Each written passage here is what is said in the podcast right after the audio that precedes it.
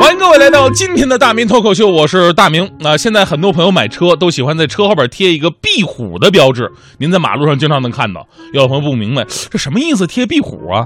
这是霸天虎的一个分支吗？是不是？很多经常开车的朋友都应该知道，中国人呢有点小迷信，壁虎有避祸的谐谐音，所以呢这是保开车平安的一个小物件。我一朋友啊，就买了新车，在车后边贴了一个壁虎，啊，这个求个平安。结果第二天突然发现有点不太对劲儿，总看总觉得这壁虎好像缺点什么。再仔细一看，嗯，尾巴没了，被谁给掰掉了？没办法，又换了个新的。结果第二天一看，嚯，壁虎尾巴又没了。我朋友暴怒，心想你这什么意思啊？我贴个壁虎是想避祸，结果现在壁虎都自身难保，是吧？我哥们这人呢比较较真儿，于是呢又贴上一个新的标，那，又贴一个壁虎，然后晚上也不睡觉了，连夜蹲守了三天，终于找到元凶了。原来是隔壁的那家的熊孩子。我朋友抓着他就质问说：“你为什么要这么做？”孩子特别单纯的说：“嗯，我只是想看看那个壁虎的尾巴少了还能不能再长出来。”哎，结果真的长出来了耶！老师讲的都是真的耶。而现在这些气人的熊孩子真的是遍地都是。咱们都说小朋友是乖宝宝，但是由于一段时间以来，咱们中国经济提升了，再加上一家就这么一个，都宠着、爱着、惯着。我们那时候犯错误呢，老师踢两脚很正常。现在你踢两脚，你试试，是吧？你一伸脚，家长那边就能闹到学校去。所以呢，很多乖宝宝的坏毛病就被惯出来了。过年那会儿，我就看到我们家附近有一个熊孩子放炮，专门往人脚下去扔。我说这哪行啊啊！你扔人脚下，砰炸了，碰到心脏不好的，那人吓出个好歹怎么办？所以当时我走过去，我就质问这孩子。当然，我也我也非常文明的质问我说：“我说小朋友，你的家长呢？”那熊孩子一脸不屑，挑衅着我看着我一个人出来玩的，怎么着嘛？我说：“哦，那你认识我吗？谁认识你呀？”当时我一听这话，放心了，家长不在，他又不认识我，于是当场我把他揍了一顿。现在想想都痛快。然后我们说暴力啊，它解决不了问题。不过今天我们说的这个社会现象，应该引起所有人，尤其是家长朋友的关注，那就是熊孩子犯错，甚至是犯法，该如何去惩罚呢？作为媒体呢，经常接触新闻啊，就发现这两年熊孩子一直是高频词汇。真正的熊出没，请注意啊！比方说，十岁熊孩子割断工人安全绳，深圳四个熊孩子刮花五十四辆车，熊孩子车内扔鞭炮。半小时毁了一台车，熊孩子偷车无驾驶证，更有一些严重犯罪行为的人群呈现了低龄化的趋势。比方说，咱们上周说的那个特令人气愤的新闻：哈尔滨两名十五岁的少年呢，半年六次抢劫同小区的一位智障的邻居。人家一家三口都有轻微的智障，平时啊辛辛苦苦的靠做保洁生活，就这么点钱啊，被他们给偷了。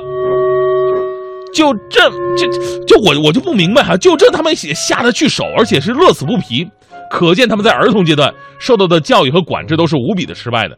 所以，我们应该正视这样一个问题，就是熊孩子犯法，我们到底应该怎么办呢？之前有人说说这个熊孩子是地球上最可怕的生物，他们有好奇心、行动力、破坏力以及未成年人保护法。根据我国刑法呢，未满十四周岁的未成年人不具有刑事责任能力，所以呢，即便他们有了违法犯罪行为，也不会受到法律的追究。那我在想了，如果所有的孩子都深谙这条法律的话，咱们孩子成熟的早吗？是不是？这个世界将会有多么可怕？现在想想都一身汗。之前我揍了那个拿鞭炮崩人的熊孩子，他要是懂得这条法律，我估计他一定会拿把刀出来，反正弄了也白弄，是吧？成人社会有警察、有法庭、有监狱等暴力措施，那使一个社会能够正常运转，而未成年人的世界却罕见有那种实质的强制措施，他们可以胡作非为，无人看管。一个未成年人从小如果不知道违反规矩要受到处罚，不知道畏惧某些不可犯的天条，那么这到底是在教育人呢，还是在纵容犯罪呢？未成年保护法到底保护了谁呢？当然。这熊孩子他不是个个都那么可怕，大多数的熊孩子啊都是作自己的父母或者撒谎撂屁什么的。我朋友给我讲一个特别经典的事儿：一哥们儿从儿子同班同学家长那边得知今天开家长会，心想今天开家长会我儿子怎么没告诉我呢？肯定是在学校表现不怎么样。于是家长会啊他就去了，他想看看老师到底说了什么。签到的时候人家说了，哎呀，儿子他妈来了，你也来了。一看，这女的也不是他妈呀，哥们特别愤怒啊！你还主动给老子换媳妇是不是？啊！正要上去揍他，老师问了：“您是哪位啊？”他说：“我是他爸爸。”老师纳闷：“不对啊，上次他他爸也不是你啊。”大部分的熊孩子呢，也就熊成这样了，所以呢，并没有那种伤害到他人生命财产安全的窝里熊，他他只能教育。这种这只能教育，这法律他管不着，也不用管。但是当这个孩子的行为已经是非常恶劣了，危及他人的生命财产安全了，比方说校园暴力、虐待、危害社会公共秩序，那么我们在老生常谈的什么家长担责、家庭学校共同教育的基础之上，能不能够做出一个明确的说明呢？在这其中，熊孩子在法律上应该承担什么样的责任呢？有一位在美国学习幼儿教育的老师呢，就分享他在美国教学的经验。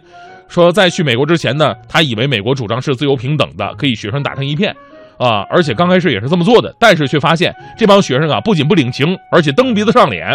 在后来的交流当中，他才知道美国人所讲的自由平等是建立在明确、公正、合理的规则之上。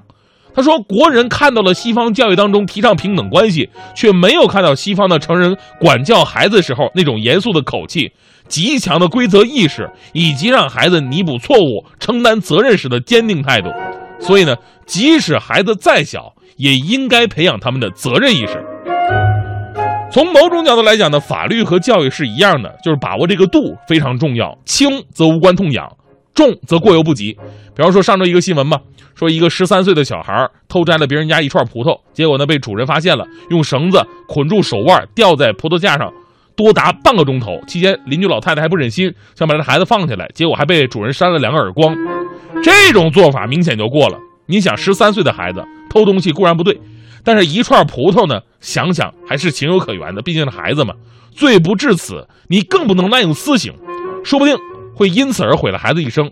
谁的童年没上房揭瓦，弄得邻居什么鸡飞狗跳啊？你就说偷东西，我我小的时候不懂事，我也偷过。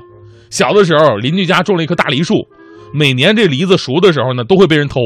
那天邻居回家了，突然发现我正在他们家院里呢。我在那个梨树之下，手里捧着一堆大梨。当时邻居怒发冲冠，指着我鼻子骂呀：“好啊，你大明，原来是你！你看我不找你爸的，我让你爸收拾收拾是神明。”我当时一听这话，哎，你要找我爸呀？于是我一抬头跟跟树上喊：“爸爸，你下来一下，那什么有人找你。”